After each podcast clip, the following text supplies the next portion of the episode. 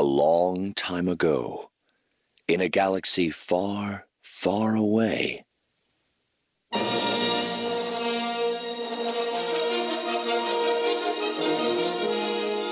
You're listening to Star Wars Beyond the Films, the official expanded universe podcast of StarWarsReport.com. There is a great disturbance in the Force.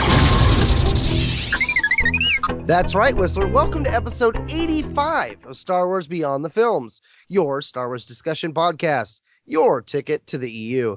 Our episodes broadcast on the Star Wars Report website, www.starwarsreport.com. Episodes can also be found on iTunes and right on our own Facebook page at SW Beyond Films. But enough about how you got here. Let's get this show started. I'm one of your hosts, the defender of the EU, the champion of the multiverse, Mark Hurleman. And with me, like an imperial knight to his emperor, the EU guru himself, the Count of Continuity, Mr. Nathan P. Butler. Hey everybody, guess that means that if I was single, then I'd be disobeying you, going and saving your daughter, and then winding up wanting to marry her. Or something. Whatever Antares Draco is up to at this point.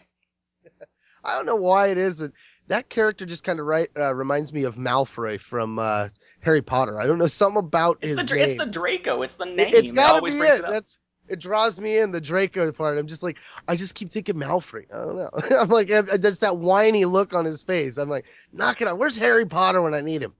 much. Speaking of uh, uh, of whining, this is uh, we're recording this episode quite a bit um, earlier than we usually do.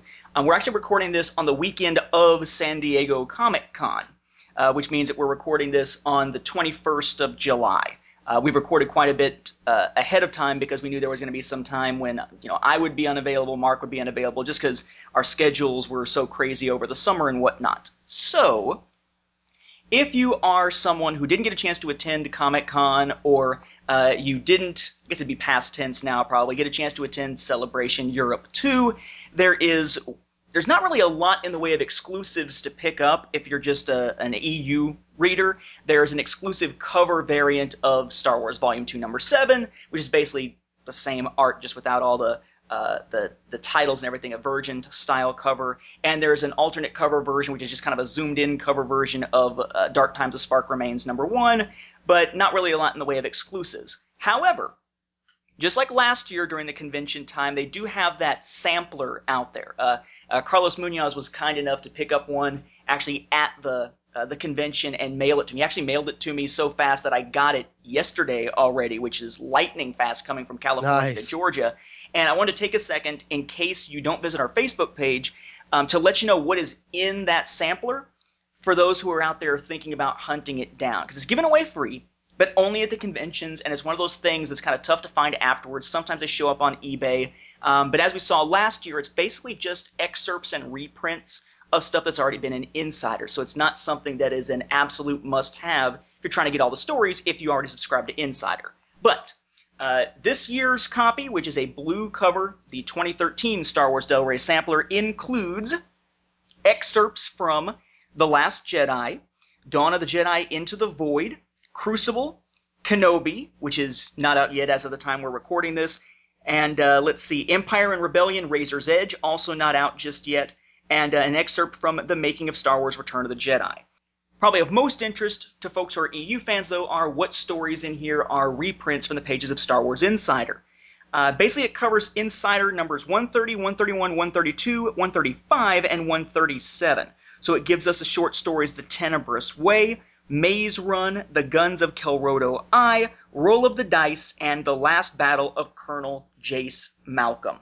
So if you haven't got those stories, this is a way to get it, which may, depending on if you find it on eBay for a decent price or if you find somebody who uh, uh, picked it up and has an extra copy of it or something like that, you may be able to get it for cheaper than going down and hunting down all those individual issues of Insider if you're looking for the short stories. Um, but that's it. There's no new material whatsoever. It is just reprints and excerpts. I think even the excerpts are reprints from ones that have been uh, printed in the back of other novels or in Insider. Nothing new to see.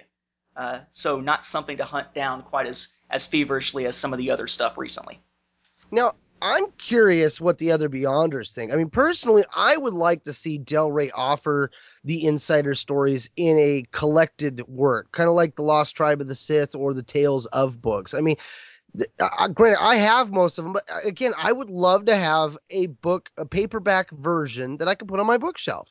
Uh, my insider magazines do not sit with my books and stuff, so those stories, while I have them, they're not as readily accessible as the rest of my library. I would love to have reprints of those in a book form. I don't know. Other Beyonders, am I right? Am I wrong? Would you like to see this too? Is there an interest out there? I think the, the the whole issue with it is simply the fact that since it is stuff that's been printed before, I would imagine that it's something where the profit margin's going to be less because they're not putting out something new that people are going to scramble to get. It'll be kind of like the paperbacks, where you had the paperbacks with the reprints of, say, ebooks in it. Some people might get it to be able to get that printed version of the ebook, but at the same time, a lot of folks will say, eh, I've already got the ebook on my e reader, on my computer, whatever. I've already got the hardback. There's no point in getting this just to put the two of them together. At least that's what I would assume. Otherwise, it seems like it would make very little sense for them not to have published more anthologies since so many people have been asking for them and the stories already exist. Uh, do that with yeah. hyperspace or something as opposed to doing the web shorts that they. I don't know if you guys know this. They took a lot of the old Star Wars hyperspace short stories that were put up there, and they recently, well, relatively recently, since hyperspace died and StarWars.com became a pretty picture dumbed down website, um, they took those and they've put them up on Suvudu, S-U-V-U-D-U dot com, that Del Rey site, where uh, if you if you do a search, it's basically just like a list of short stories, which I thought was kind of cool. They've made them available again for the most part. Nice. Well, I just think about like me and you. I mean, we're fans with when it comes to Insider that have you know stepped away, and it's that exclusive content that keeps us coming back. Well, I mean, especially me. If it wasn't for those exclusive stories, I would just say eh to Insider altogether. But I'm sure there are those fans out there that are just done with Insider. They're like, I'm not giving another dime. And I think for them, I, I think there's a, I don't I, I don't know. I want I want to say there's a large number, but obviously it's not as large as I'm thinking. But there's got to be some numbers there people that are just like, you know, I'm done giving my money to Insider. I've been hosed over enough with subscriptions, with the other BS, with the lack of content that I like. And then they, of course, you know, they finally figured that out and they slid back in in the stories.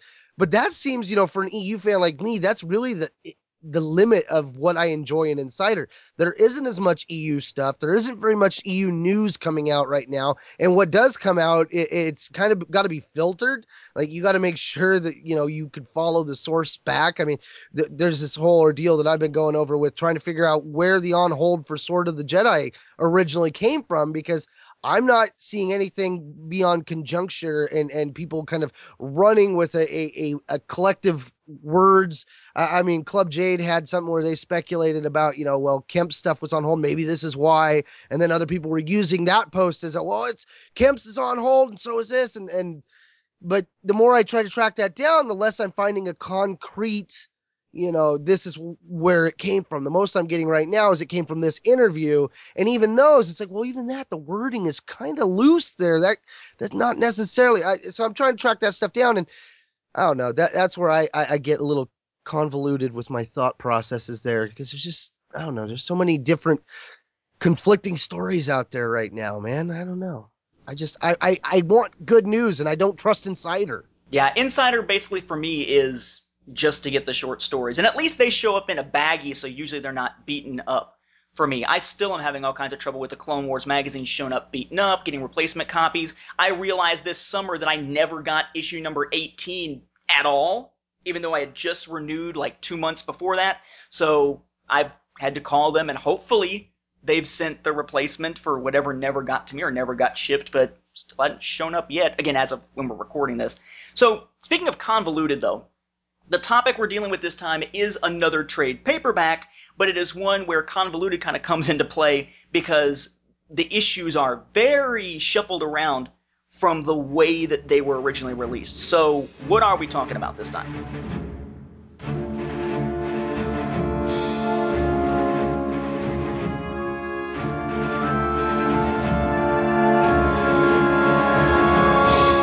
Star Wars Beyond the Films, we ask the tough questions. You know, those questions that have bothered you for a long time, or the simple ones that have perplexed you off and on.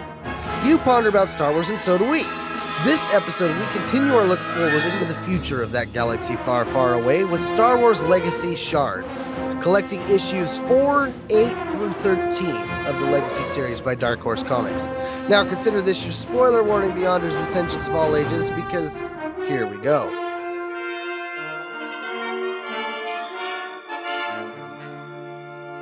Now, when he says it's issues 4 and then 8 through 13, that is correct. And that is how you would have read these issues as they came out. This is the one that shuffles things a lot because these stories are somewhat disconnected.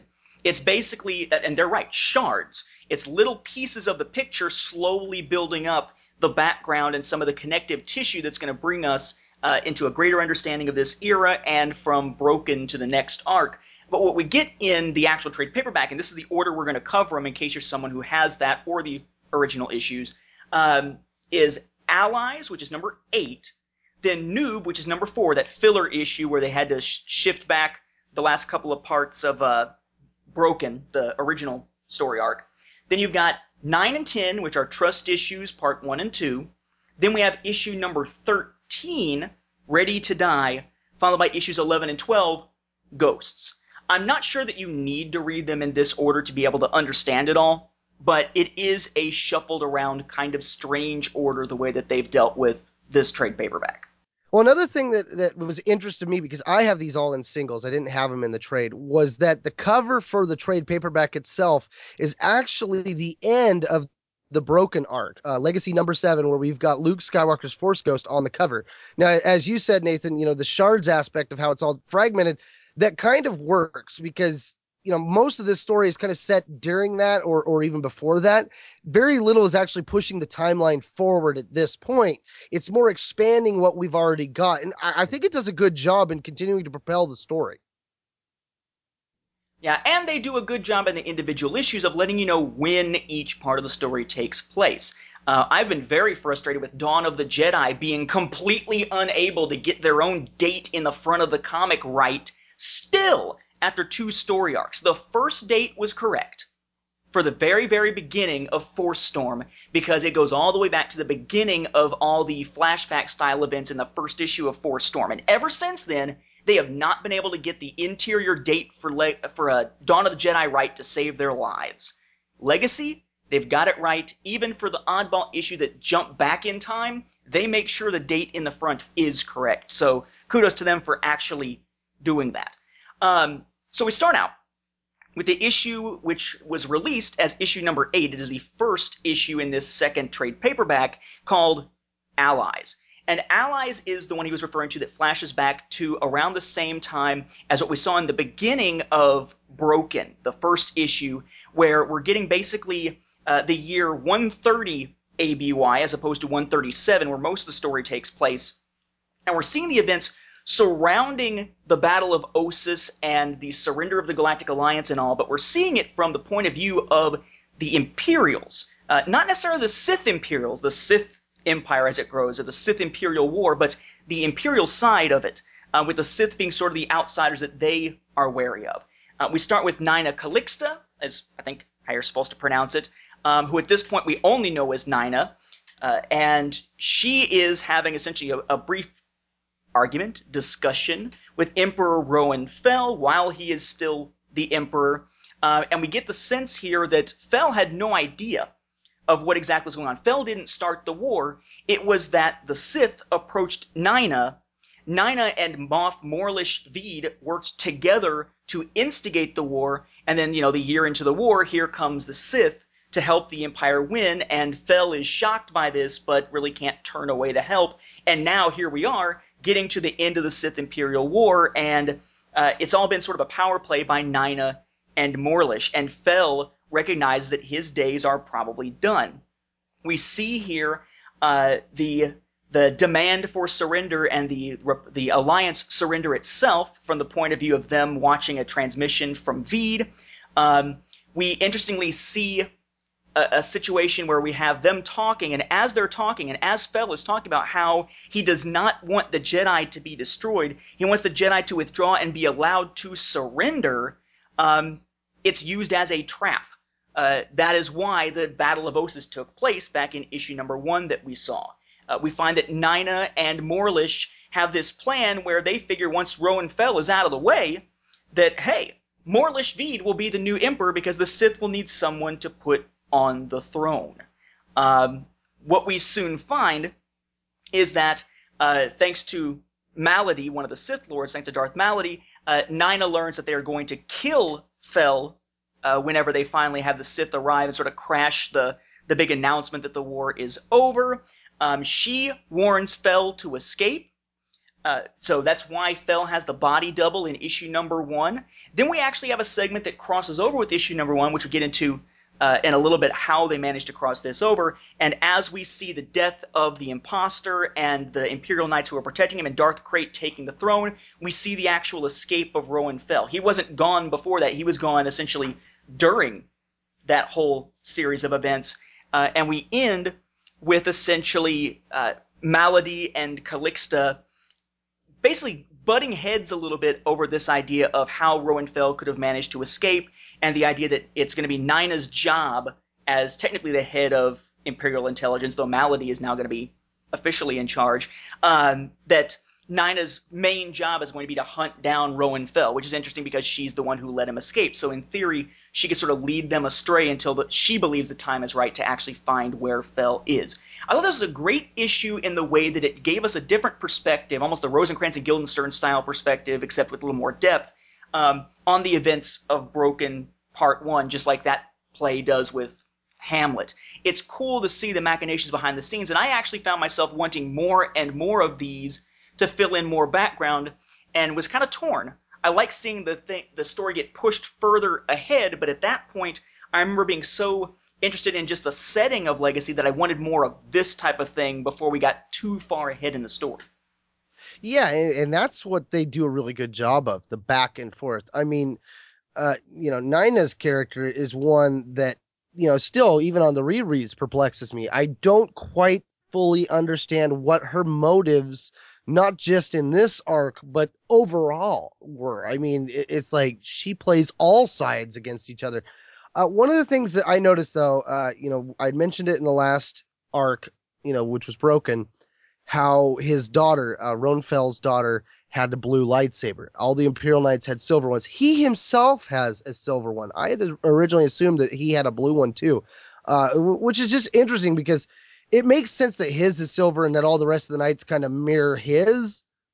It's also interesting that he allows his daughter to have her own, which kind of makes me wonder if down the line, if the Imperial Knights are all going to change theirs to blue to match hers now that she's in charge. But that that's getting ahead of myself. But I, I don't know the whole aspect of when he figures it out and he's got the blade held to her. I mean, I I don't know. I, I like how he figures it out and he gets his, his cousin involved. I, I like that background story, how, we see that, how the event in Broken isn't what we thought it was. The flipping on your on its head. Like like you said, Nathan, wanting more of the backstory in that regard, I was really getting a kick out of it. Um, and, and I'm always a big fan of going back with a lot of stories and, and, and slipping arcs and stuff like that in where you could do it.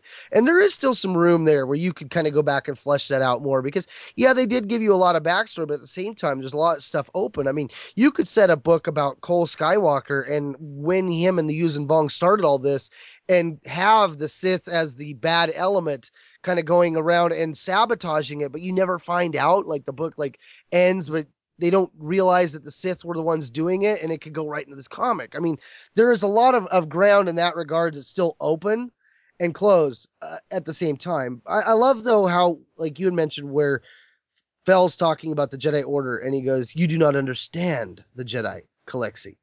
Once the Empire destroyed the Jedi Order, I will not permit it to do so again. The Jedi will withdraw from the Temple on Coruscant to the Academy on Ossus. It is my explicit order." That they be allowed to do so. And, you know, like you said, it was a total trap. I mean, now they've all been able to round themselves up for the Sith to come in and exterminate them. And that's uh, also kind of where things start to go awry from, you know, Nix or Naya. Naya. Is that Naya? I got to see. Nina. Nina. I have to have it in front of me or I can't. I put an X in there. But this is where you see Naya's plans kind of starting to shift. And, and from you know from the overall story aspect, you would have kind of thought that she'd have seen the betrayal of the Sith coming.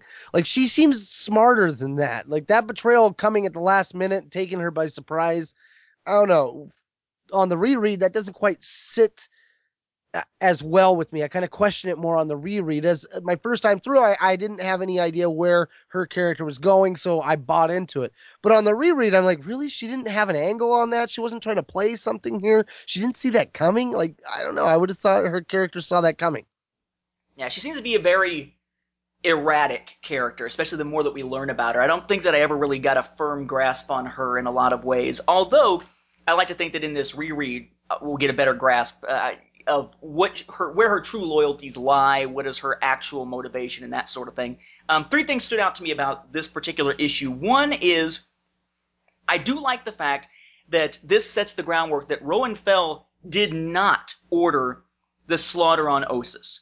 Uh, it it was one of those things that kind of had me scratching my head a little bit uh, when people were talking about this series and how they want to see the different factions come together uh, before this issue was released, because the thought was, how could you get Roan Fel's sort of empire in exile hooked up with the Jedi and maybe the Galactic Alliance, but especially the Jedi, if the Empire is the one that, that wiped out so many of the Jedi, why would they ever trust Fell? But here we've got the groundwork being laid fairly early on to kind of quell those doubts, saying, look, it wasn't his idea. You know, it, he was against the idea of the slaughter, so at least that gives him a chance to, to not be painted in that same brush necessarily. Uh, second thing that stands out to me is the artwork. Um, this is something they do a lot in Legacy. When it is not a main story that focuses on Cade Skywalker and his immediate companions, Jan Duursema is not drawing the issue. It happens pretty much every single time in this series that it's not a Cade story. Uh, probably to give her more time to work on the ones that are. So you have these guest artists that come in, and this issue it's Adam Dekraker, D-E-K-R-A-K-E-R, and I think he did a pretty good job it's not exactly the style of Duursema. It's kind of the uh, the Duursema light, if you want to say it like that. But it's close enough in style that I don't think it necessarily takes anybody out of the story. The third thing that stood out to me is the way they make uh, the scene in which we see the repeat of events in issue one uh, play into the issues of or play into this issue. We have uh, just kind of going back and forth here. In issue number one, we've got the narration about Coruscant, and then we have um, a character delivering delivering the information about the end of the war. Okay? We find out in this issue there was a paragraph before it. In this issue, it's all the Galactic Alliance's governmental offices will remain in place as we transition to the Empire. Their ruling triumvirate has agreed to remain as well under your under our command, of course. Finally, and then it crosses over with the other issue, and we get the same dialogue as in the first issue. Ossus has fallen, and the Jedi Order is broken. What few Jedi remain are scattered throughout the galaxy. Okay? Uh, Your Imperial Majesty, my fellow monks, the war is over, and the galaxy is again ours. Okay, so that's stuff that we got in the first issue. Then, of course, the Sith walk in. Eh? What's this? Who dares? Exactly the same, even with the eh in front of it. Darth Krayt! Okay, still keeping with the first issue. And then as it shifts to show our characters, very much like in a movie, where they would have the voiceover of, of some other events kind of fade out briefly and only come back in when necessary so that you're not having dialogue over dialogue. They do that here in a very cinematic way in the issue where he says, Ah, our Sith allies. And in the original comic, it continues to say, uh, you're early, Lady Maladi, Lord Krayt, Lord Nihl. We had heard you were wounded at Ossus, but I see the reports exaggerate. And Lord Wyyrlok. That's not happening in this issue because in this issue, while they're saying that, we are hearing dialogue from the Imperial Knight and Roan Fel, who are at the time escaping. Then it picks up with the exact same dialogue as we have in issue one. The Empire owes you much. Our victory would not be possible without you. What reward would you name? And then it gets to the thing that kind of bothers me because these are both written by Jan Duursema, and they're only written seven issues apart. Krayt answers in this issue, your life. He answers in the other issue, number one, your life, Emperor Fel. And then again, it's the same. Imperial Knights, save your Emperor. Imperial Knights, save your Emperor. Same thing. Okay? We don't see In issue number eight, uh, the command by uh, Veed to tell the others not to interfere and let uh, the guy get cut down. We see more of the actual fight in this issue than we did otherwise. And then we get to the point where Krayt is sitting on the throne. Uh, and what, you ask, is the meaning of this? Roan Fel never really embraced the war or the idea of a unified galaxy. He went along with it as a political necessity. That's not what the Empire, what the galaxy needs. All of it, again, exactly the same as in this issue and the first issue. The galaxy writhes in chaos and disorder. It requires a man of vision. I am that man of vision. I am the new emperor. Or at least that's what it says in the original. Here, exact same dialogue, except instead of saying, I am the new emperor, it's, therefore, I am the new emperor. And the original first issue goes on from there. This one shifts to the conversation between Nina and Maladi. And while I love the fact, I'm torn on this. I love the fact that they made it exactly parallel uh, as far as the two events so that we kind of know what was happening. It gives us a new perspective when we go back and read Broken Part 1. On the other hand, barring an Emperor Fel and a Therefore, they are otherwise exactly the same. Why not make them exactly the same? Why have those two errors in making them mirror each other? I don't get that unless these were both in production at the same time and they tweaked those things at the last minute, maybe during lettering or something to make them fit the word balloons. And at some point, a word got lost here or there between the two. You get an extra Emperor Fel in the first one, you get an extra therefore in this one. Um, it's one of those sort of, of, of blemishes that it does it so well. You know, you almost got that 100% A plus, but you had some extra words and messed up words here and there, so you still get an A, but you don't get that A plus. You are no longer um, a, a perfect in your parallel. Well, I think when when it comes to the your life Emperor Fel, I think the reason why they left that one off was just in case someone didn't catch that this is a body double. Because if you were to call that one Emperor Fel, then they'd be like, well, wait, I thought the guy I was following in the panel above that was Emperor Fel. I think in that case, it was a case of dumbing it down. Uh, that that's the only one that makes sense to me. Uh, the one thing I like though about that scene as well is that we also learn that the knight leading the Imperials, the Imperial Knight, Savior Emperor, him is actually Fel's cousin. Uh, so you know, even though Fel knew what was coming down and had a body double, he sacrificed his cousin. I mean, he pretty much knew his cousin wasn't going to get out of there. I don't know. I, I, I, it's cool that Krayt's the one that cuts him down. I like the insight, seeing these events from the other side of things. I think it's slick. Uh, um, I did not notice the dialogue thing there, you know, the whole therefore. I really think that's just a case of them dumbing it down for, you know, somebody who just grabbed it. Uh, so if you grabbed this one, opened it up, you wouldn't necessarily be as lost as those of us that have read it and seen the other parts. Uh, but again, I, I, I think this issue and mainly this whole arc do a very good job of expanding. You know, you, your awareness of what's going on gets expanded greatly uh, you know, it was a bold experiment. This whole jumping 140 years into the timeline and and dumping everything in their lap. You know, I mean, we got the two zero issues that did a good job of kind of fleshing it out a bit, giving you an idea where you're jumping in. I really think overall Dark Horse did a good job in that. As we're going to continue as we jump backwards to issue four.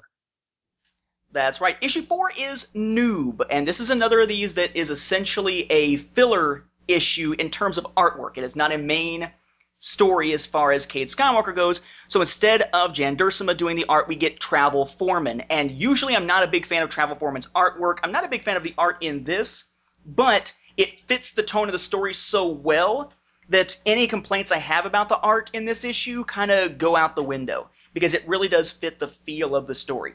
Uh, we pick up on Yinkor, and we basically have a man named Anson Trask showing up, and he is the noob, the newbie and may I say how much I hate the idea that newbie became noob and that became a Star Wars term. That is moronic. I hate the name of this issue. I hate the idea that the term is in Star Wars. Now we got to kind of live with it, but it's annoying as hell to me.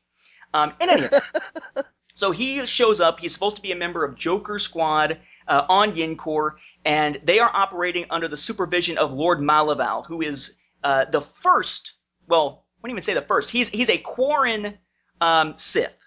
and we see one that doesn't get a name back in Broken, and then we see this one, and we're going to see another one later. But they're all different characters, apparently. Um, I don't know how we're supposed to tell. They're all red with the Sith tattoos. Just make sure you follow the dialogue. So Lord Malaval is there. We meet Joker Squad, who includes, of course, among others, Hondo Karr, who is said to possibly have been a Mandalorian, though he doesn't talk much. Hondo Carr's story will build from here, um, though quite a bit down the line, and then kind of stop dead. And meet their lieutenant, Gil Cassel, C A S S E L, Cassel or Castle. And while we don't get a lot of time to like the members of Joker Squad, um, we see them in battle, and they finally get, you know, one of those orders that causes them conflict because they are ordered by Malaval to go after another group of the Imperial stormtroopers, except these Imperial stormtroopers have chosen to side with Roan Fel.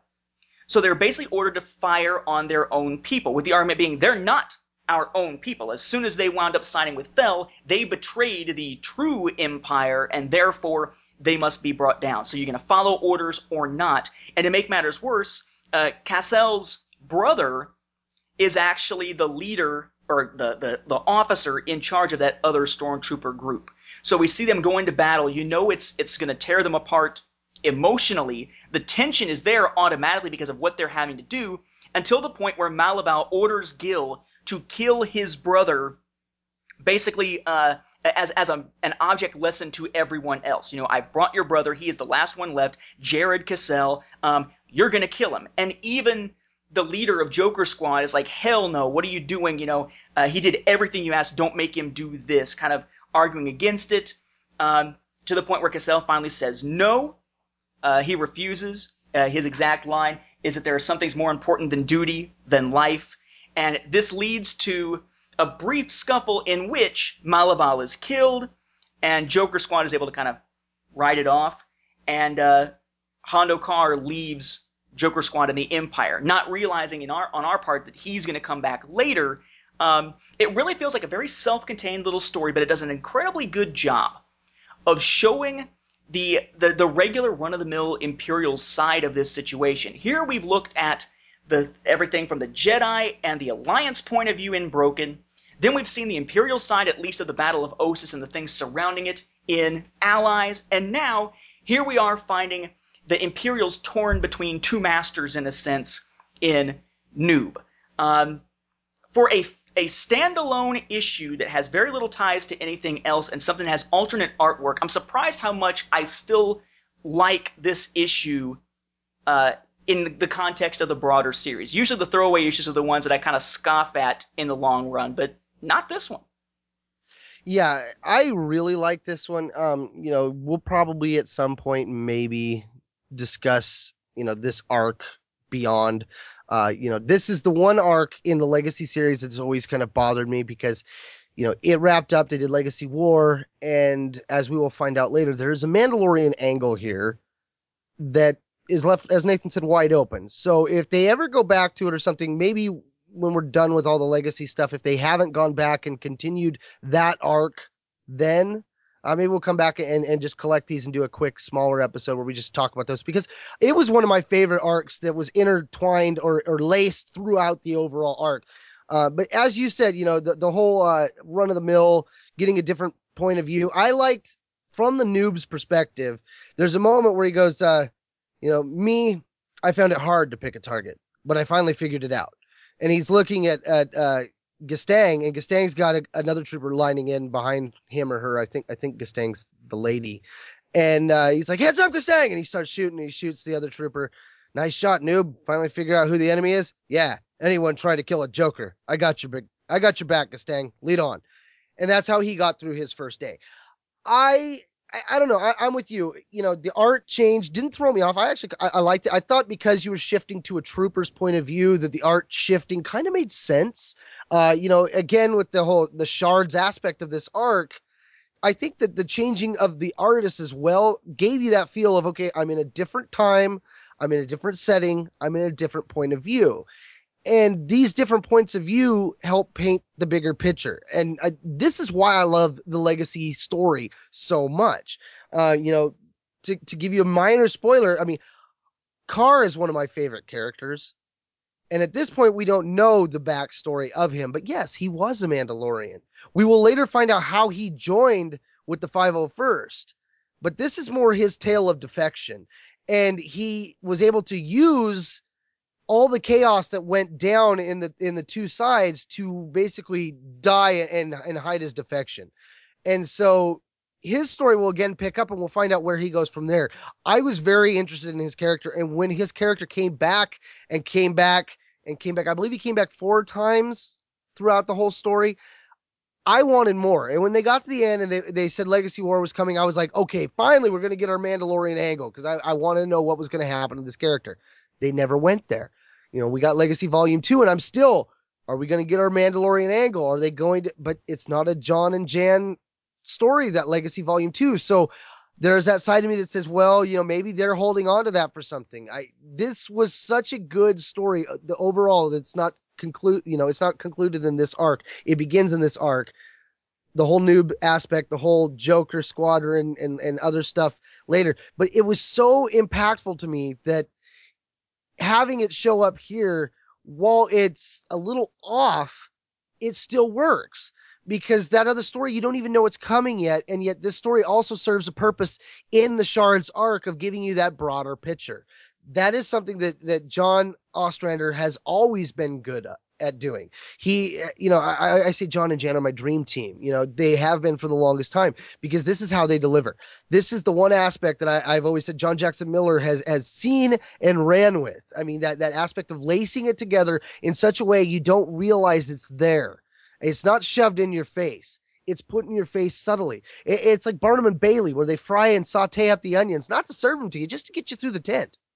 The other thing about this too that was was funny is the turnover rate for the 501st. I mean, by the time the issue ends, you know, the sergeant's been laid up. He's going to basically be recovering for a while, and now the noob is put in. You know, Trask's now in charge, and so he ends up getting the new newbie, and he's basically the veteran. And you know, you you also watch that life cycle, the cycle of a trooper. You know, here he come in, he was new. By the end of the issue, he's no longer new. He's now dealing with the new green, and he's the seasoned soldier. And so you have that aspect as well. I I, I really like the way it works. Granted, it, it kind of feels a little off, but because of the aspect that you're dealing with the Empire, the Sith, how that all fits together, it works, and it works well. That brings us into issues 9 and 10. Another of these stories that does not focus on Cade Skywalker, though does reveal something important about him. It's called Trust Issues. And this uh, two parter has art by Colin Wilson, who you may know as the artist of the Invasion series. And I gotta I say, I was gonna say this has a very invasion look to their faces. but not nearly as crazy, jagged, and weird as what we got with Invasion. It seems as though he, Yeah. if that is his style, it was toned down for this or exaggerated for that.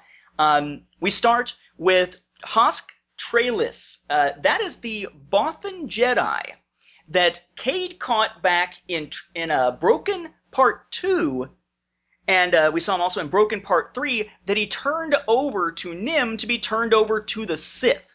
This character that you know you usually don't think is going to come back turns out he's back. He's in imperial custody here though i remember being like wait who is this again? and having to flip back through previous issues. Um, he's being questioned by Maladi. Uh, he reveals uh, that he believes that cade is a jedi out there. And this sets the sith on this idea that you know he's a skywalker. We think he's a jedi. Um, we need to capture him for darth krayt which causes Nyna Calixte who is tasked with finding him to realize, you know, we need to find Cade, but we need to get to him, her and Morlish Veed, that is, before Krayt can get to him. That's how she's able to get the the support to send one, supposedly one of her own agents after Cade. Um, we will find by the end of this arc that there's more to it than it seems, but she's sending, she says, Morrigan Cord, a a uh, imperial agent who has been in somewhat retirement at this point, uh, to go out and try to find Cade before he can be found by Krayt's people, uh, the one Sith.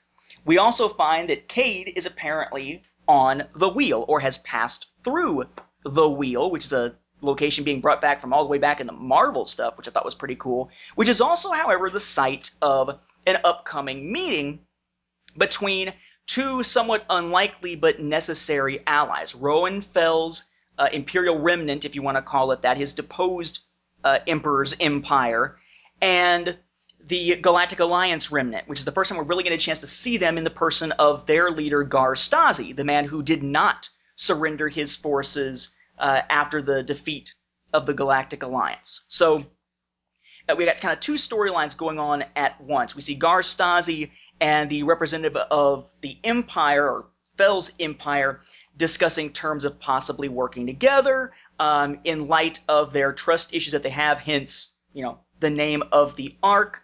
Meanwhile, we see Morrigan Cord, this agent supposedly of Nyna's, showing up on the wheel and finding that there's another Imperial agent already there trying to get to uh.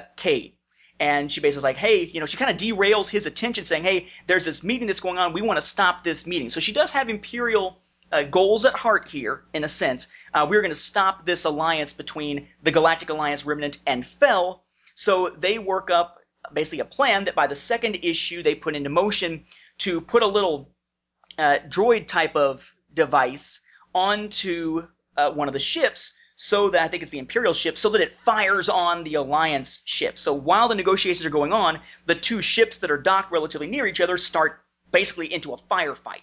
It breaks down any chance, at least initially it seems, of there being an alliance between the two, but at the same time gives Cade time to leave the wheel and wind up on Ossus. And we're going to find him on Ossus in the last two issues of this trade paperback, issues 11 and 12, which actually followed this arc in the print order, but does not in relation to the way that they are in the trade paperback.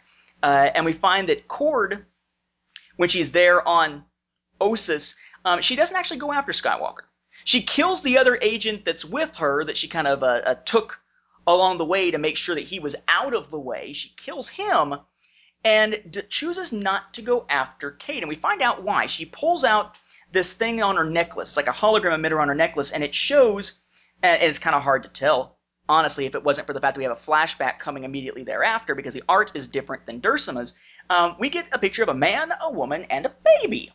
And turns out Morrigan Cord is the mother of Cade Skywalker. That she was an Imperial agent, that for a while she had sort of left her duties behind, and she had had a secret love affair with Kol Skywalker, and they had Cade. And Cade was left with Kol because she wasn't really in a position to be a, a mother in a sense here. Um, it, it's really kind of a shocking thing the way that that this conversation plays out. Uh, when she's leaving, it's a flashback to her leaving to go back to her imperial duties and whatnot. Uh, Kol, who we see here back from issue number one, says, uh, Morgan, you don't have to do this. She says, I was an imp agent when we started, Skywalker. You knew the deal. Having a kid was never part of my career plan, and it isn't now. Kind of makes you wonder why she had the kid. Was it his urging? Did they not have abortion in the galaxy far, far away? Was this a message against abortion? Though I doubt it. Um, it's I've been over two years out in the field, or so the Empire thinks. I've been called back. I'm going. It's that simple. Morgan, I'm a Jedi. I can feel your emotions. You're torn between going and staying. Why not stay with me and our son? And do what? Go with you to Ossus? Be Cade's mommy? Do you think the other Jedi would let me raise Cade? He's a Skywalker, heir to a great name, and he'll be just as trapped by it as you are, Kol. Kol, look. Our meeting was an accident. I regret nothing of our time together, especially not Cade. But we have different paths to follow. Mine lies with the Empire, and Cade is better off going with you to Ossus. And then she chooses not to say goodbye to him. Says, Cade's asleep. Do you want to say goodbye to him before you leave? If I looked at him, I couldn't leave. Goodbye, Kol. And she walks away. And because she couldn't say goodbye then, her next line of dialogue as she's standing there alone on Ossus is, couldn't then, can't now. Goodbye, Cade. And she gets back on her ship and leaves without ever coming face to face with Cade, without him knowing that she essentially just saved him from this other Imperial agent. And at this point, that's all we know. That was mind blowing enough to know that Cade Skywalker's mother was an Imperial agent, Morrigan Cord. We are going to find as the story progresses, and I think at this point it's not really super spoilerish because it's been years ago when these things were printed. If you haven't read it by now, I don't know what you're waiting for. Uh, at this point, we still don't know that the true nature of Morgan Cord and Nyna Calixte is that they are the same character. That Morgan Cord and Nyna Calixte are the same individual, and you got to wonder which one is the personality that was first, which one was the cover, and which one wasn't. You would think that Nyna Yeah. would have to be the real one to get in her position of power, power, and Morrigan was just a, a persona she took on, but maybe it was the other way around. At this point, We don't even know they're the same. All we are is having our minds blown by the fact that holy crap, we now know who Cade's mother was, and she's still alive out there. Uh, a cool, revelatory pair of issues without actually seeing Cade except briefly on some holograms and monitors. Yeah, I mean, I, I think the overall story had me so more confused. I mean, at the I didn't realize at that time that they were going to be the same lady. And then there was the whole issue of what's driving her, you know, and then you find out, okay, well, it's the mom. And then you're like, well, why would you, you're kind of like, what a heartless mom, you know? but I don't know. For me, it was the little details that, that really jumped out at me. I mean, granted, some of the details weren't so good, but you know, take, take the first page of, of trust issues part one, you know, there's a little image of Coruscant where you see the Imperial homeworld, you see the Jedi Temple now with its uh, translucent like look, but you also see the Rainbow Bridge. Uh, they don't give much detail to it, but it's there in the background, so you know that that's still there. If you're, uh, you know, fan of the New Jedi Order, you know that the Vong destroyed one of Coruscant's moons, moved the planet. They created a rainbow bridge around it. Then, of course, uh, the books kind of never really mentioned it much again. I think they've referenced it once or twice in the next three book series or four book series that followed. So it was nice to see Legacy remembered the fact that the Vong had done so much permanent change to Coruscant. Uh, and then there's, you know, some little things like while the torture's going down, you see the new version of the Imperial probe droid. Um, they look kind of like squid or jellyfish. And the same thing happens in the next issue, number 10, when they throw those saboteur type droids, they kind of have a squid like look as well. I, I, just, I like the, the direction of the technology. It kind of seems like the Mon Calamari ha- have kind of really taken over a lot of the technological aspects of it, kind of like they're the new Kuat Granted, they were always kind of rivals of Kuat, but it seems like they're now the dominant building force because uh, it, it, just seems like most of the technology in this aspect has that that aquatic like look to it. Uh, now, the Bothan himself, uh, I like Bothans. You know, there's there's no denying that. But the thing I, I enjoy the most is how he kind of has a ever morphing face. Like Bothans kind of sometimes look like horses, sometimes look like people. And this one kind of like from the angle, he does both. I don't know. I, I, just, I like the way that that worked out. Um, you know, and he's getting a brutal torture. I, I don't even know exactly what's going on with these probe droids, but they're deep and they're coming out with a lot of blood. And of course, the guy, whatever she did, he immediately cracks after saying he's not going to tell her anything and then gives her all the information he needs they need from it. It's like, man, you are just a, a very weak Jedi. And of course, then she drops the bomb about him being a Skywalker. Though there is a scene with the Emperor where he is talking to Ganner and with Draco. Uh, and there's a moment there, he's mad at the fact that they went after his daughter and he basically he he retcons his orders and i thought that was an interesting moment um, i'm trying to find where exactly he says it but uh, he's talking to him. Uh, he's like, "Oh, I've already decided what to do with both of you. I'm going to give you both a medal." And when he's saying that, this is my only complaint with the art. When he says that, the look on those two's faces, they don't even look like each other. They, they, they look like they've been aged like 20 years in that image. Like, Draco looks like he's missing an eye. Like, I don't know. Like, I, it's like, was the, the artist drunk when he drew that one panel? Because they look so crisp and, and young in these other images. And then that one is like, it's very much uh, invasion, that, that, that jagged style you were talking about, Nathan. But he, uh, I, I want to find the exact spot where he talks about retroactively doing it. Um, let's see. He goes, uh, no one else was present when I gave you my command, only we three. So I'm retroactively approving your mission. If I punish you, then I'd have to reveal you disobeyed me, and that would undermine my authority. Some might question my judgment in authorizing such a mission, but after all, Sia is my daughter. People will understand. It's a human flaw. Some will like me better for it. Of course, I must recognize the efforts of the two gallant heroes who saved, say thus, the medals. And as our foremost heroes, it will only be proper that I assign the most dangerous missions to you. Who knows? I may award you other medals posthumously. And he goes close to Draco and he whispers, By the way, Draco, you can forget about marrying my daughter. It's like, oh, so now you've got this other side of it too that there are relationships with the I want to call him Sith Emperor with the Emperor and his knights. You know, you've got his relationship with the Imperial Knight. Then you've got his relationship with his daughter, his relationship with the the citizens of the empire and the public, what he's worried about them perceiving his actions, and then you've got a very personal relationship with him and Draco, where it seems like at one point he may have been okay with Draco courting his daughter, but now he's throwing up the old daddy I got a shotgun wall. In the second trust issues arc, I think the thing that got me was Jor Torlin. His character, like he's like a Sith spy, like he works for the Empire, but he's more Sith put in there. That that whole back and forth between her and and Morgan Cord, what was going on, I I don't know. That's where I started to get lost. I I couldn't quite understand why she wanted to you know stop the Imperials from getting with the Alliance. I wasn't quite sure what Naya's purpose in sending her at that point was. I didn't realize it was her either. So you know, I was still trying to understand why she was playing all sides at that point. I mean, granted, when we later find out that she is playing more sides than we are even aware of at this point, it makes a little more sense. But that's where it starts to get a little confusing. I mean, you know, if you could ride through the confusion, maybe come back to the issue later and read through it again, I think you'll understand it more. But it didn't hurt anything. It still added more depth to it. Yeah, we'll see more of that later. It's one of those things that makes more sense in, in retrospect, I guess, than it does otherwise. Um, unlike things like Luke kissing Leia, which make less sense in retrospect.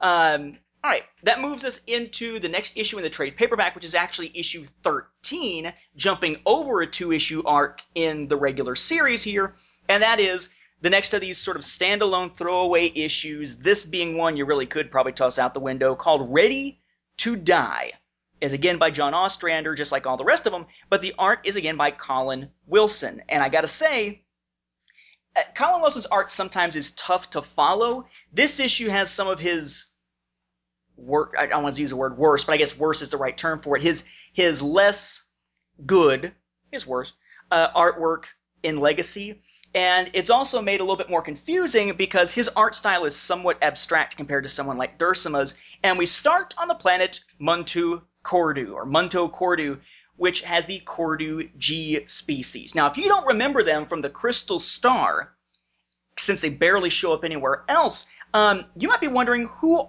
are these people and what am I seeing?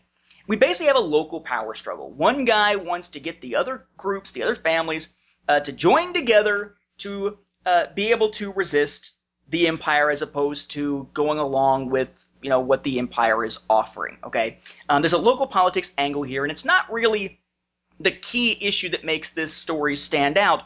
But we're meeting the leader of the guys trying to kind of get them to work against the empire, and we briefly meet his wife, and we meet what looks like his dog. Well, see, that's the thing. The Cordu G, as introduced in the Crystal Star, start out as these weird six legged wolf looking beings. Okay? They call themselves.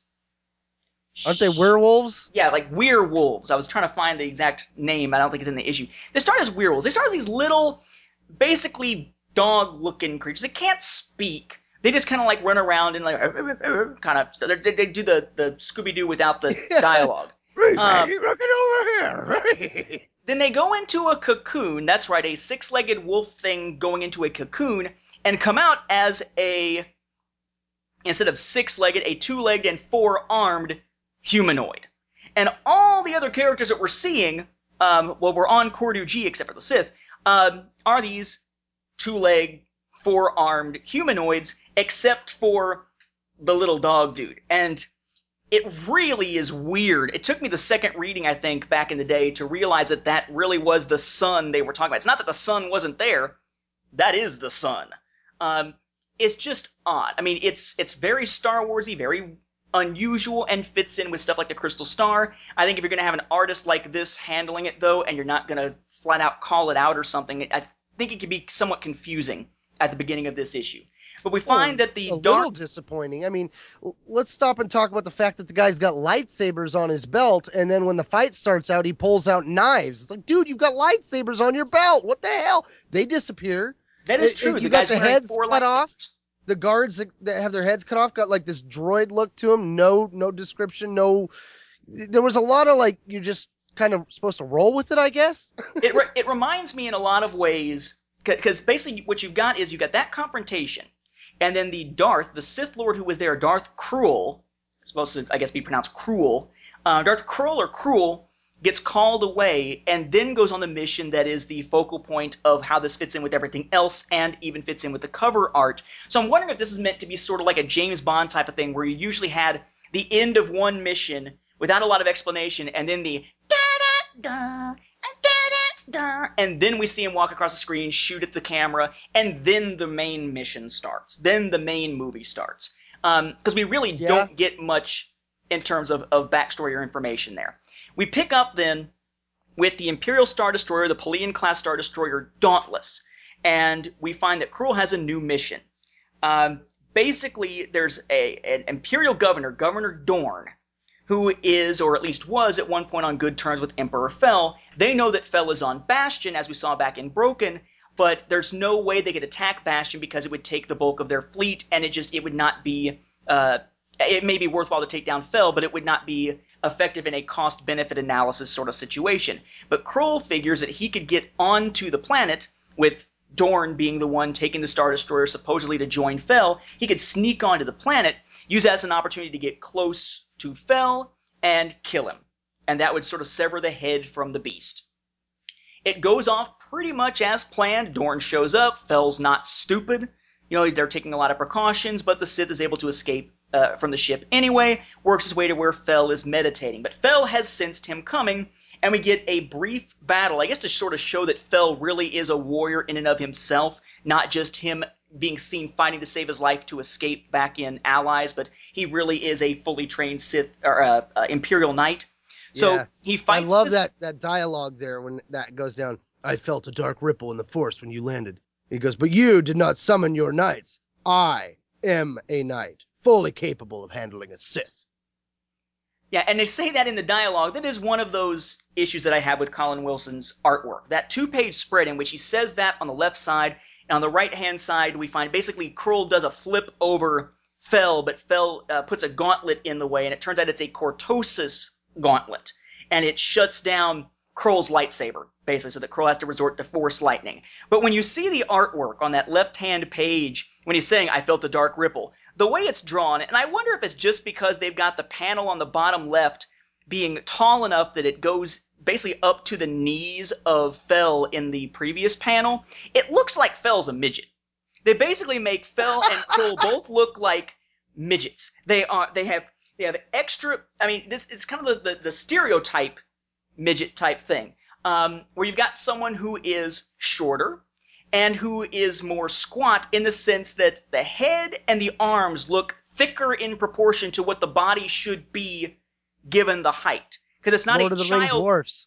yeah, exactly. It's not child type height and body build. It's dwarf style uh, or midget style body build just in that couple of scenes. And I'm like, really?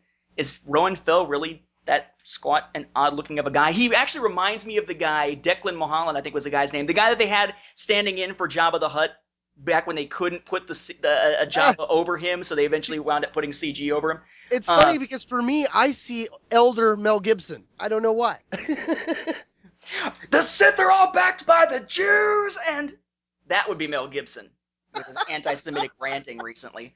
Um, in any event, so uh, the two duke it out, and you know the the Sith's comment is you know that he is ready to die, and Fel kills him and sends Dorn back to Maladi with Krull's lightsaber as a message. You know, don't mess with me type of message. And of course, Maladi kills Dorn for it. Um, and she starts doing more scheming to try to find a way to uh, to to bring down Fel, and that she needs to put a or she needs to solidify the position of an agent in the palace or a, an agent on Bastion to get close to Fel.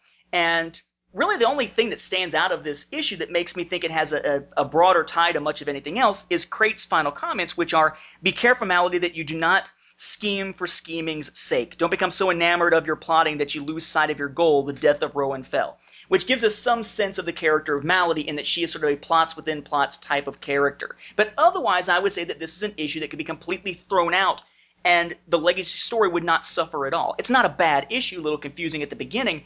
It's just not an issue that needs to be there. It is sort of the definition of filler. Yeah, I- think the only thing this really serves is the Emperor himself. I, I like how you mentioned, you know, the James Bond feel with with the Sith Lord. Kind of gives you, okay, well, that may, maybe now I understand why he's going after the Emperor because he can handle himself. Although, granted, when you're going up against a, a four armed guy with a knife, uh, you've got the lightsaber. It's not really that much of, of a difficult challenge.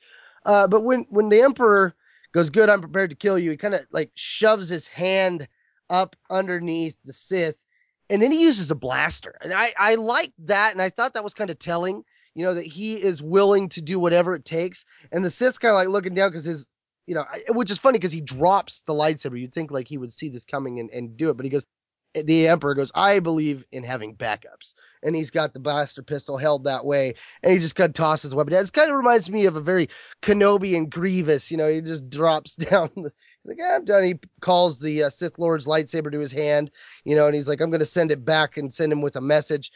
But I, I agree, though, you don't need this issue. It doesn't have to be there. It's nothing in that regard. I mean, it, it's interesting just in the aspect that you now learn that the Emperor is fully trained as a Jedi, although I believe one of the uh, zero or 0.5 issues also mentioned that. But yeah, I mean, it, it serves its purpose to give you a little bit, another shard into the, the view of the Empire.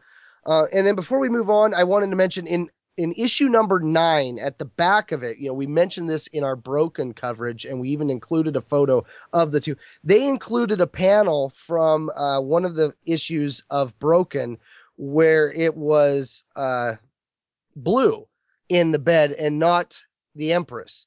Uh, and this is the corrected one. I don't know why they slid it in the back of number nine. There's not even a comment. Hey, we made a mistake. They just stuck it in there. No, I think Uh, there, so- there there is a comment if I remember right. If you look at the- um, I want to say it's on the, end comments on the, the letter page. on the letter page. Yeah. Okay, well then that would make sense. But and that's why partially why I also like getting these though because they do give you those letter pages. The letter pages in the back, you know, sometimes you get little uh slang words, stuff like that, or you know, in the beginning, like it'll give you a different point of view, like led by Darth Krayt, the Sith rule the Empire, no longer constrained by the rule of two, the Sith are legion, yet their domination of the galaxy remains incomplete opposed by remnants of the Jedi and the Galactic Alliance, as well as the deposed Emperor Roan Fel, who is hiding on the planet Bastion. So each one of those gives you a little different point of view as it kind of gives you the setup, which you don't get in the trade. But at the same time, getting these, I had no clue that they were out of order until I went back to reread them and saw that in the trade, or as you pointed out to me, hey, these are not in the right order. You wouldn't have known that going through. So, I mean, th- there is that give and take still when it comes to if you're going to read them in one form or the other. In this case, I couldn't tell you which one's my preferred because this time I'm actually going with the singles. There are other times where I'm like, well, you know, the trade's the better way to go. But I think in this case, you're getting more with what you're getting in the letter pages and, and that stuff in your singles than you would in other lines. I mean, not every editor is going to give you the same amount of information in the background. So in this case, you are getting a little more for your money in the singles. And that brings us to the last arc of this trade paperback. This is issues 11 and 12, entitled Ghosts. And finally, we have a story that focuses on Cade Skywalker, the main protagonist of the series. So Jan Duursema is back doing the artwork uh, as we head towards Claws of the Dragon, the big sort of game-changing story that comes very soon. And this And- one has a lot of cool moments in it, but at the same time, it's not one that's really focused so much on the struggle between uh, Cade and the Sith, or the Jedi and the Sith, so much as it's more of an internal struggle for Cade. And isn't the cover, correct me if I'm wrong, this is the first time we get the computer looking covers as well. Those digital, like they look like they've been generated, not really drawn. I mean, it, it still says it's Jan doing it, but I remember when I saw these covers, it was like, whoa, it, it had a very kind of almost Clone Wars look to it. Yeah, it is kind of a different look to the to the covers on these. Um, we start out on Ossus, where we of course know that Cade has gone thanks to trust issues. Right? He was uh, able to go there and not get stopped by his mama because she turned and walked away. We find him in a drug-induced haze because of his death sticks and have some weirdness in what should be a totally awesome sequence. Um, he winds up having essentially a force vision in which he's talking to Mara Jade Skywalker. Uh, granted, for those who dislike the the sexualization of her character so much, she's in that cat suit that gets so much uh, crap these days. Um, but Mara Jade Skywalker speaks with him about you know how she sort of walked both sides. She was the Emperor's hand. She was also Luke Skywalker's uh, wife. She knows what it's like to struggle on the inside and whatnot. Uh, he gets a visit, force vision or spiritually, presumably force vision of uh, Anakin slash Vader. I say Anakin slash Vader because at different times he looks like Anakin or he looks like Vader. Um, the idea of essentially a uh, it, it, sounds like he's trying to seduce Cade at first into following the dark side, but it winds up being more about the idea you can't run away from this being part of your legacy and the fact that you know, uh, you know this is what you could become and whatnot. You don't understand power and such. Who I am, what I am, is also part of your legacy and your destiny. And we see Cade essentially battle against Vader until he stabs Cade, uh, shows himself Burn, there's a great line where he says that anger must be focused if it's going to be used, made into a weapon as tight and controlled and deadly as a lightsaber. Or it can be used against you as we see him removing his helmet and being all burned and such. Uh, as Obi-Wan turned it against me. Your scars go deep and are more than physical. They go to the core of your being. You cannot deny your power in the Force. It is there whether you will it or not. You must learn the discipline to master it. If you do not learn control, this could be your fate. If you do not learn control, you will die. And it ends with him essentially waking up to what he thinks is another vision, which is actually K'Kruhk coming to see him, uh, having been drawn to Ossus. But may I say that as awesome as this sequence is, it is blown by the ridiculous use of the Star Wars swearing and Star Wars angry talk. Um, when Vader lunges in the vision at Cade and grabs him for the first time, or is is drawing his lightsaber on him for the first time, where he says, you know, who and what I am is also part of your legacy, etc., etc., Cade's response is, and I quote, before he says the, you know, kind of well done, I'm not you, I'm not your son, you lived your lives and now you're dead, so shut up, right? Because he's trying to get the voices out of his head. Before he says that, he says, Kark this destiny sludge, I'll make my own way. Kark this destiny sludge? Please don't ever write a line like that again. Not only is he saying, Kark this destiny sludge, who calls something like that sludge uh, as opposed to crap or something else as opposed to the S word? And Kark, that's right, Cade Skywalker is using a Star Wars swear word best known as coming from the second season of the god awful Ewoks cartoon series. Not the best writing moment for John Ostrander in that particular scene. Otherwise, it's a great scene, but why ruin it with that kind of dialogue, that clunky mess of dialogue there. Yeah, I mean, they could have I mean, Kark this Destiny. They could have gotten away with that, but add the sludge is like Kark this Destiny sludge. Like I don't know. I just I, I just see uh you know Keanu Reeves come out all of a sudden there. so like or, or have I mean it remind it, it take I mean na- take any you know big film quote. It doesn't work. It's like it's like a uh, I'm tired of these mother kissing snakes on this mother kissing plane. Or yeah. imagine, imagine a John McClane in Die Hard. You know, yippee ki yay, mother pooper. Or, no! or, throw some Mando in there. Fire freak this destiny. You know. I don't know. It just it, it does not. The, the line does not work. Well, but getting getting to where you know you said all the the great stuff, but the part that that jumps in for me that that sets that scene is when he's as Anakin still, and he's talking about you know knowing what it means. Uh, he goes, "I know the chosen one, the betrayer." This is Cade talking, and the biggest reason I can think of for anyone named Skywalker to avoid being a Jedi. And Anakin responds, "You know so much, you understand so little about the Force." About power, and his eyes start sithing out, you know, doing the whole red Sith sun thing. And then it goes, I know. And his eye gets bigger and it starts changing to the Vader mask. And then it goes to the Vader mask and he says, power. And then he goes into that. And I like how, you know, he's explaining the power, you know, that, that everything you said, you know, but it, it's like, he's like, he flat out says, you know, you think you know, but you have no understanding. And, and let me explain it to you so you can understand. And that's, really for me that's that's the power of this moment here that you know even though he's on the death sticks he's still having what he's trying to get away from i mean you know mara shows up the force ghost that that the death sticks are supposed to be deadening him too anyway didn't really work i mean i i don't know for me i think this issue is probably one of my favorite issues i mean even with the weird stuff going on there Maybe it's because my favorite character is the one that shows up on the next page. Maybe that's it. Probably is. Ugh. K'Kruhk, crook. Ugh. Um, anyway, so uh, K'Kruhk shows up. Uh, he's been drawn there. He saves Cade essentially from himself. Uh, Cade has the ability to essentially tap into the dark side and heal himself uh, the way that he heals others, in a sense, to kind of make himself good as new after using the drugs and whatnot. But uh, K'Kruhk essentially tries to heal Cade in a sense of, of sort of his inner pain plus the womb. We find that Wolf Sazen and Shado Vao both show up as well. They, you know, they just, whenever they were dropped off, I mean, they kept an eye on Cade's likely next jump point and just headed straight for Ossus, figuring that's where he's going to be. And then we get the beginning of what in this issue kind of bothers me, which is the wishy-washy Cade. Um, we will find that Cade alternates several times in this in this uh, two issue arc between I don't want to be a Jedi. Okay, I'll be a Jedi. I don't want to be a Jedi anymore. Okay, I'll be a Jedi. Make up your mind, you drug-addled moron. Um, suffice to say, by the time he meets again with Shado and Wolf and is meeting with K'Kruhk after having had that series of drug-induced force visions, he says, uh, I think maybe I'm glad you found me, Master Sazen. I want to complete my training as a Jedi. Uh, he ex- further explains, being on Ossus, I'm seeing things different. Not uh, now the Sith know me and what I am.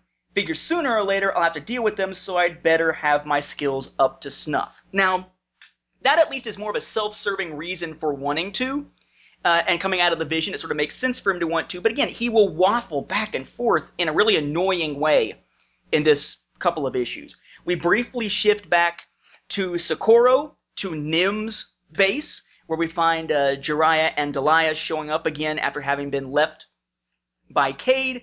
Um, they show up and basically they are immediately turned over by Nim, or by I keep saying Nim, don't I? Uh, by what's the what's the dude's name? Uh, his name is Rav. Excuse me. Uh, Yeah. By Rav. Looks like Nim's- Nim. Yeah, looks like Nim. Uh, especially Nim in Galaxies. Uh, Rav. They show up for Rav, and Rav turns them over to the Imperials, who basically, at the order of Nyna Calixte, are basically being told, you know, uh, we don't want you, we want Cade, so we are taking you into custody. Again, knowing now that Nyna and Morrigan are the same, as we later find out, this kind of left me going, what? Unless the whole idea is for her to get to them so that others can't get to them first, and maybe use having them in custody as a way to protect Cade? It's a little odd. Again, it, it's it, it made me think sometimes that Morgan and Nyna aren't just the same person; they are multiple personalities within the same person. Um, because so much of Nyna, when I read this a second time, feels odd knowing who she is as we find out later in the story. Suffice to say, uh, Cade and Shado keep uh, doing their practice type uh, uh, battles. Uh, Cade is using some of the tricks he's learned, not using the Force as a way to try to uh, better himself. We see Wolf talking about how he has essentially this this vision uh, that a Skywalker will return to the Jedi and bring them back together and whatnot, and they believe that Cade is him, and you know, it, which is more dangerous, letting him be on his own or training him, knowing that he could fall to the dark side and such. And at the end of the first part, uh, Shado and Cade, as they're practicing, wind up falling down into this uh, like underground cavern filled with a bunch of Jedi artifacts. Of course, Shado's thinking, "Wow, this is priceless because it's Jedi artifacts. Uh, they're they're worth much to the Jedi." Cade's thinking, "Hey, what could I get for them?" They are immediately attacked by two surprising Yuuzhan Vong, Chokaskel and Lian La, um, who are there with Nei Rin. And this is the arc in which we finally learn a little bit more about the background of the Ossus project. Because Nei Rin says, wait a second, don't, don't kill them, they're Jedi. Don't you realize that? And she eventually, it's weird because uh, at one point in the issue later on, it seems like she recognizes Cade. But at the same time, at one point, she is like, you know, have you for uh, Cade's like, have you forgotten me so soon? You know, you know me? And she has to be told that it's Cade. It seems like there's an inconsistency there in the issue of whether or not she recognizes that this is Cade or not. Uh, in any event, so she explains, you know, the situation where, you know, back during the Ossus project, they were trying to use Yuuzhan Vong uh, biotech to try to essentially uh, recreate worlds and undo some of the damage that they did, and basically try to help people as a way of making up for the Yuuzhan Vong War. Kol Skywalker was heavily involved in it. Only That was his idea. Right. Only the seeds that they had left uh, and, and all the things that they had set up so carefully wind up going awry and harming the populations of those worlds. Uh, war broke out over it. The Sith, or well, the Empire, urged on by the Sith, used this as the excuse to go to war. Really, the Sith were the ones who sabotaged it in the first place, and they've been trying to find a way to undo that damage. They left to try to find the secrets of how to undo it. By the time these three Yuuzhan got back, the Battle of Ossus had already taken place. Uh, the fires were still burning. Cade was gone, and they've been here since then. And they offer these Jedi artifacts to Cade because he's a Skywalker. It's his legacy. Uh, in fact, uh, K'Kruhk says, you know, Kol Skywalker was your greatest warrior. His son should be the one to care for the Jedi legacy, or the Jedi, he says, legacy. The to, or no, excuse me, that's uh, said by Nei Rin to K'Kruhk. But this is when Cade all of a sudden goes back and I don't want it. Legacy, tradition, I call it karking, ugh, karking slavery.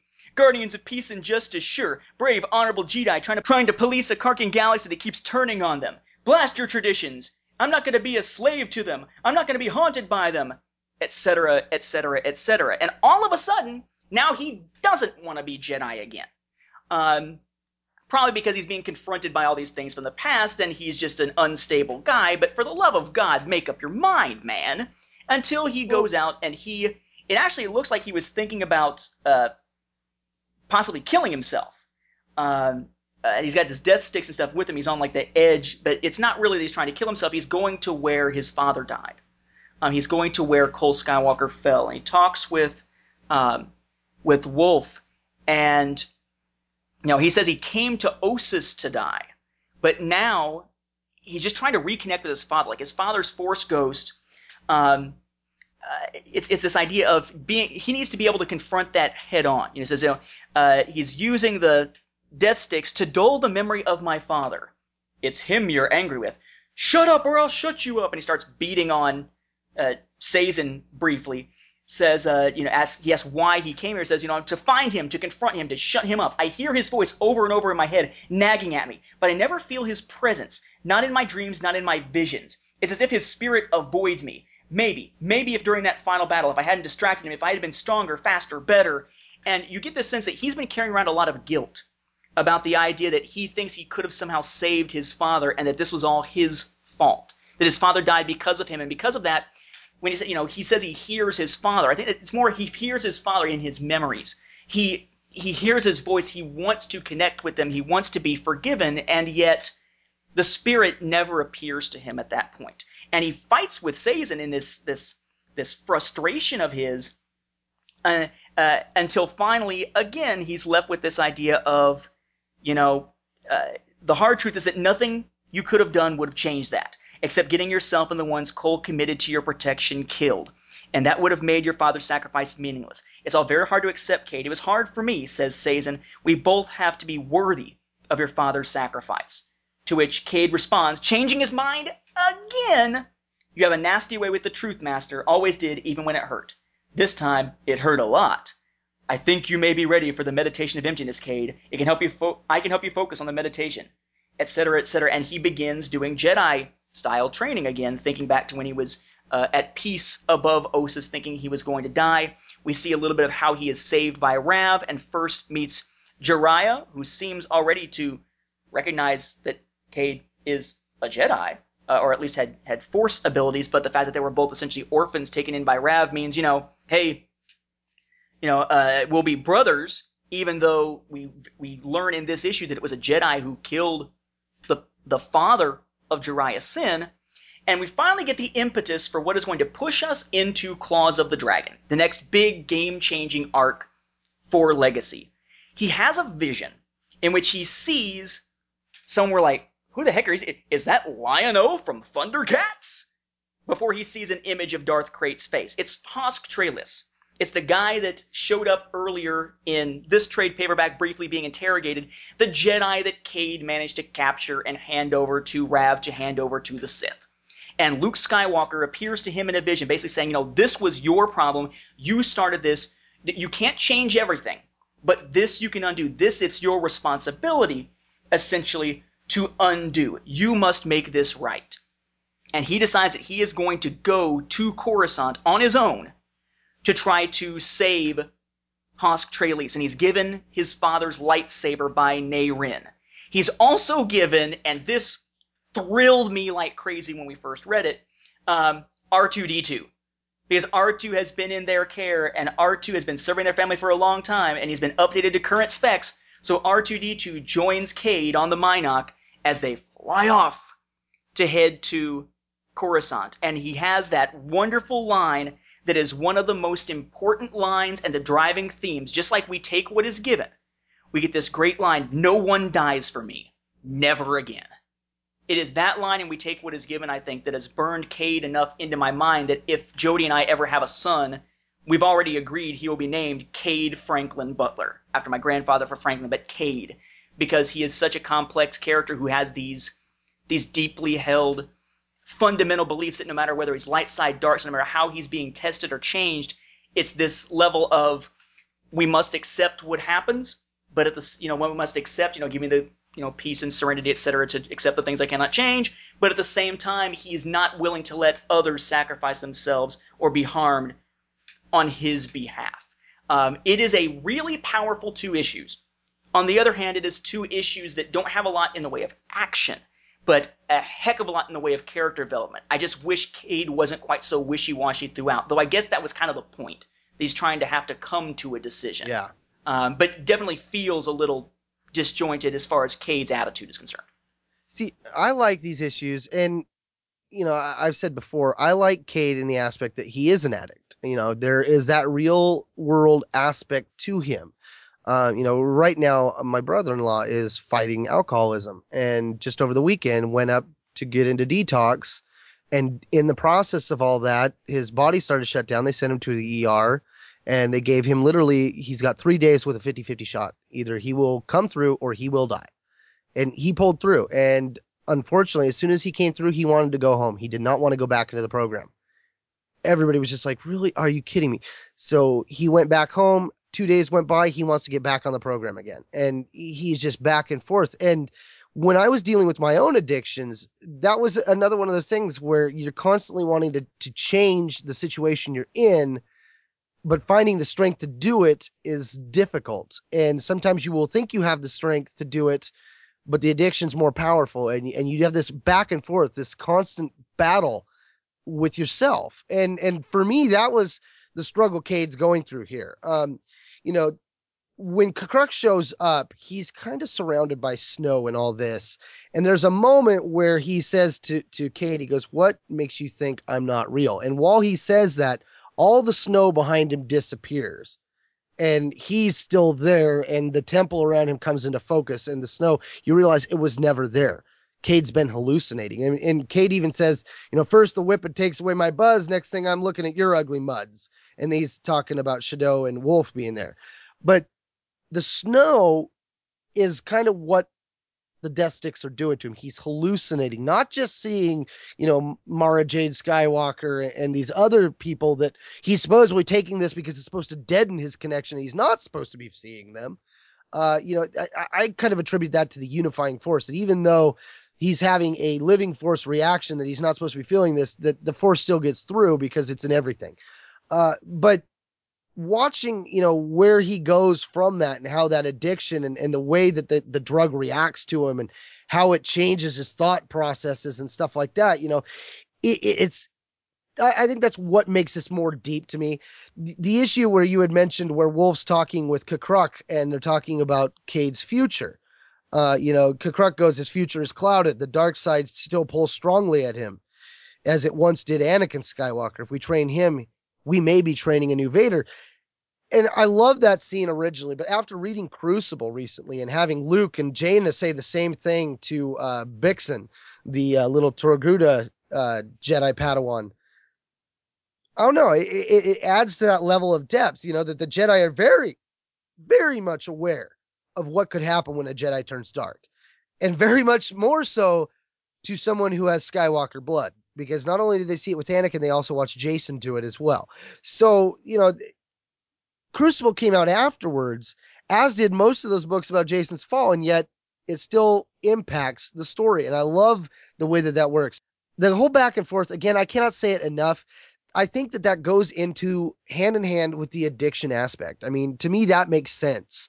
Uh, you know, th- there was a lot of people that complained about Jacen Solo having that whole back and forth as well. When a person is growing, and I'm not just talking physically, I'm talking mentally, there is a lot of back and forth. There's a lot of concepts that we we think we've learned that as we grow up, like a year goes by and we add new concepts to it, that changes the way those concepts originally applied to us. And I think when you deal with addictions, with drug abuse and things like that, that it's easy for those who've never dealt with it to get frustrated with it right away and be like, okay, this back and forth is it, it's old. But when you've dealt with it, when you've lived with it, when you know people that are struggling with it, it's constant. It never it never really goes away. I mean, I, I, I talk about my own alcoholism. I haven't touched alcohol aside from wine in since 09. But I'm constantly afraid that if I grab a shot glass and get started, that the me of my teenage years will come back full vengeance because there is a me that likes that buzz. And that's my fear. You know, I don't want to get back to there and get to a spot where I will convince myself that I can I can be responsible because I know I can't. I know that I can convince myself I'm being responsible till I get to a point where I wake up and I'm like, okay, I have that problem again. And, you know, for me, that was my struggle. And so watching Cade constantly do that, that over and over and over again and watching it be frustrating for a lot of people, to me, uh, like, I think they did a good job of containing it. It's more, you know, you, you get a few arcs like this one where it's two issues where they really drum it into you. But for the most part, I think it's kind of spread out. You know, it's always prevalent, but this issue really drives it home and you watch in a sense him kind of get his first step towards recovery. He will continue to fall again as we see you know his struggle with the light and the dark. He's dealing with more aspects of his addiction than just the drugs. I mean he's got the force itself that he is dealing with with his rejection of that and and kind of how he will use it. And and you see his his drug addiction kind of being a way he's looking at it. Like he doesn't want to deal with one side or the other significantly. He doesn't want to get hooked on it. And so he's trying to figure out where he goes with that. I don't know. To me, this is such a deep arc and what it does for the character. Like you said, you know, you want to name your kid after him. It's the issue. It's this is the trade where I fell in love with the character more so than I did watching him watch his father fall, watching him, you know, all, all that comes to fruition here. You know, you watch it all hit him.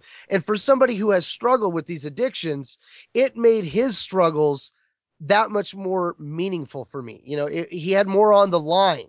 The the back and forth there was risk involved if he went back one way or the other. So I was very much into where are we going with this character because you know, yeah, he's kind of going towards the Jedi way, but he's still conflicted and they need that to deliver on where we're going to go next, which we will, you know, eventually get to in our next arc. But he continues to go down some dark paths. So that back and forth nature, I think it's required still at this point to sell the later paths that he's going to walk. Yeah, I guess I would end with just again kind of what I like about the way that they handle the character here. Uh, the, the wishy-washy is kind of going on with his his sort of conflicted character. I mean, somebody who's watched people die, that he cared about being torn away from his old life.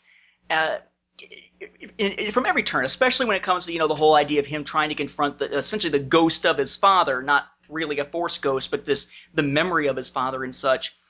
It really all comes down with him to that whole we take what is given, but he's not someone who's generally able to do that.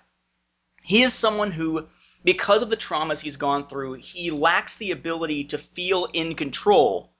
And when he's in, he tries to get in control, he's not willing to simply let go. Um, to pull this back to sort of the that that Christian prayer that I had mentioned a moment ago, I think it the, the original version of it very much fits with Cade. I mean, you'd have to swap out God for the Force, but we're familiar with this idea of that prayer being. Uh, God, grant me the serenity to accept the things I cannot change, the courage to change the things I can, and the wisdom to know the difference. And that's something that's actually been picked up by a lot of groups, uh, Alcoholics Anonymous, I think Narcotics Anonymous uses it as well, as sort of a way of grounding yourself and saying, you know, there may be things I can't control, but I don't have to. I can let it go. I can make a positive effort in my life, but sometimes I just kind of have to let things happen. The original version of that prayer, as far as I know, uh, goes back to this guy named Niebuhr, uh, Reinhold Niebuhr. He was an American uh, Protestant uh, writer, uh, pastor and writer. And the original version, I think, very much sums up the struggle that Cade goes through. And again, you'd have to swap out some of the terminology for Star Warsy terms, but it fits fairly well with him and and the journey he's on throughout this series. Um, the original says says God give me grace to accept with serenity the things that cannot be changed, courage to change the things which should be changed, and the wisdom to distinguish the one from the other living one day at a time, enjoying one moment at a time, accepting hardship as a pathway to peace, taking as Jesus did this sinful world as it is, not as I would have it, trusting that you will make all things right if I surrender to your will, so that I may be reasonably happy in this life and supremely happy with you forever in the next. And that's very much really what Cade is doing. He's, he's struggling so hard to find a way to take things as they are to make the best out of it and to essentially find some measure of contentment, happiness, peace in this world, especially that idea of accepting hardship as a pathway to peace. And I know it's it's that's a particularly a Christian prayer, but it's like a concept that goes across a lot of different religions. I mean, just the idea of, you know, if I surrender to your will. I mean, that's that's the concept of Islam. Islam literally means translated surrender to the will of Allah. Uh, a Muslim translated is one who has surrendered his will to Allah. Um, again, sort of the, the, God of Christianity, Judaism, Islam, same God, different belief systems based on the way they think about their own past and whatnot. Allah just being like a capital A Arabic word for God, the way that capital G God is for Christians and, and uh, Jews and such. So we've got this sort of this parallel, and I think it, it, it brings a lot of humanity to the character because not only is he going through the kinds of things that people in real life go through, he's having the same sort of theological struggles almost that a lot of people go through. In his case, it's with the Force, and it's something that's a lot more tangible. I mean, you're not going to see someone in real life who's dealing with their own spiritual struggles and that sort of thing, their own struggles about belief, have to worry that if they, you know, if they wind up not following uh, the the right form of religion, that all of a sudden they're going to spout lightning from their hands and start dominating the entire planet. Um, nothing like that.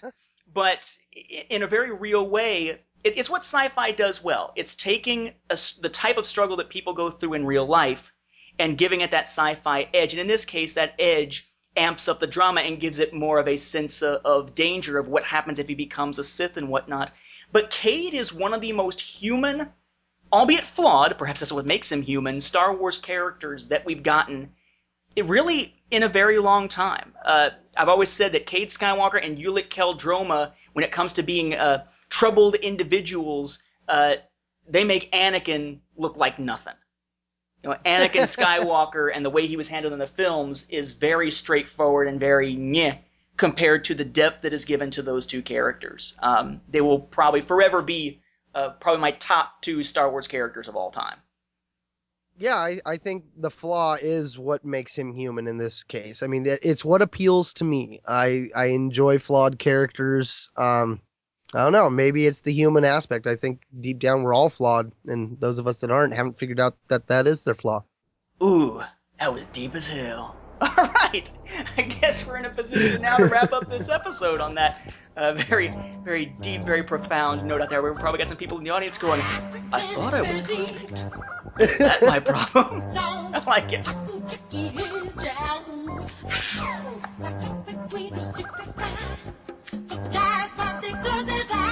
That about wraps up this episode of Star Wars Beyond the Films. Thank you guys once again for hanging around with us as we ponder on sharing the fandom.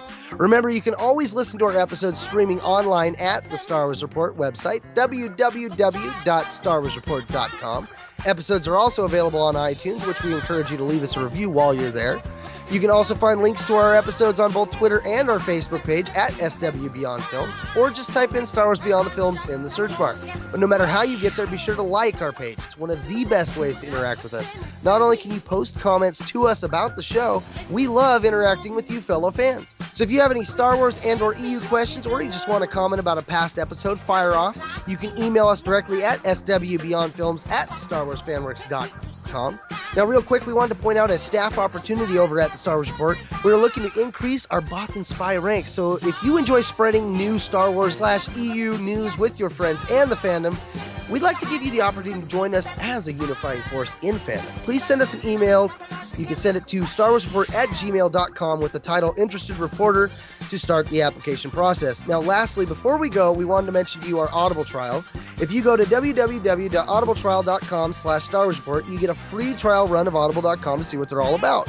With more than 100,000 titles, you can explore the Star Wars expanded universe or any other genre without risk of being stuck with a book you flat out hate. Audible members, they can exchange any book within 12 months, and there are zero questions asked. In this digital age, if you're thinking of making the switch from the page to the world of audio, Audible just might be right for you. And uh, let me kind of expand on what I usually say. Let me give you four links here that will be helpful because of stuff that is uh, being wrapped up here at the end of summer that will probably be available by the time you hear this episode. One, of course, if you want to check out that uh, Amazon store that my wife and I have, it is amazon.com slash shops slash Lil Jo Collectibles, L I L J O Collectibles, all as one word. Got stuff in there, everything from Barbies to comics to some Star Wars stuff and whatnot. So check that out. Just a, a way to help support us and whatnot here and get those hopefully out to folks who actually want them as opposed to just, you know, dumping them in a garage sale or something. Um, also, though, I've put up some new photos, a lot of new photos of my Star Wars collection, particularly of the home video side of it, on my Flickr. It is flickr, F-L-I-C-K-R dot com slash photos slash Nathan P. Butler, all as one word. You can also, of course, check out my YouTube channel, youtube.com slash chrono radio, C-H-R-O-N-O radio, again, all as one word. Uh, you should be seeing, if not by now, you'll be seeing a pickup uh, from the Star Wars library, along with a new side series from the Star Wars home video library, which would be pretty cool. Lots of clips and whatnot uh, dealing with the different versions of Star Wars on home video out there. And of course, the big one as of August 4th, 2013, we have a brand new edition, a record breaking new edition as far as new content goes of the Star Wars Timeline Gold. You can find it at starwarsfanworks.com slash timeline. You can find its Facebook page at facebook.com slash SW Timeline Gold. This one is the one that finally adds in all of the Old Republic MMO storylines and whatnot. It is huge, about 250 or so, because I'm still working on it right now. Uh, 250 pages or so of new information, making this the largest update to that project ever, and making this year's and last year's the two largest ever. So be sure to check that out and spread the word so we can build up that Facebook page and whatnot. Nice. That is impressive. Always love it when a new edition comes out. Now, that about wraps up this episode of Star Wars Beyond the Films. So, once again, for Star Wars Beyond the Films, this has been Mark and Whistler And Nathan, saying thanks for listening and may the Force be with you. and don't quote us the odds that we'll get some email from some crazy person on some side of the spectrum over the fact that religion was brought up at all in the episode. Yes. Or that we're going to put this in order.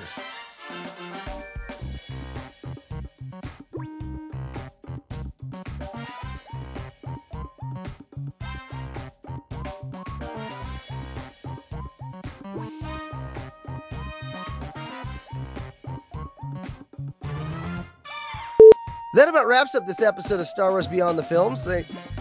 I'm going to catch that moment again. Because I, I know I'm going to edit it out and it was all funny, and then I'm going to come in and I'll be all serious. That about wraps up this episode. All right. I, I can Now that- transition. I can transition for you. Okay. Okay, take a deep breath and go.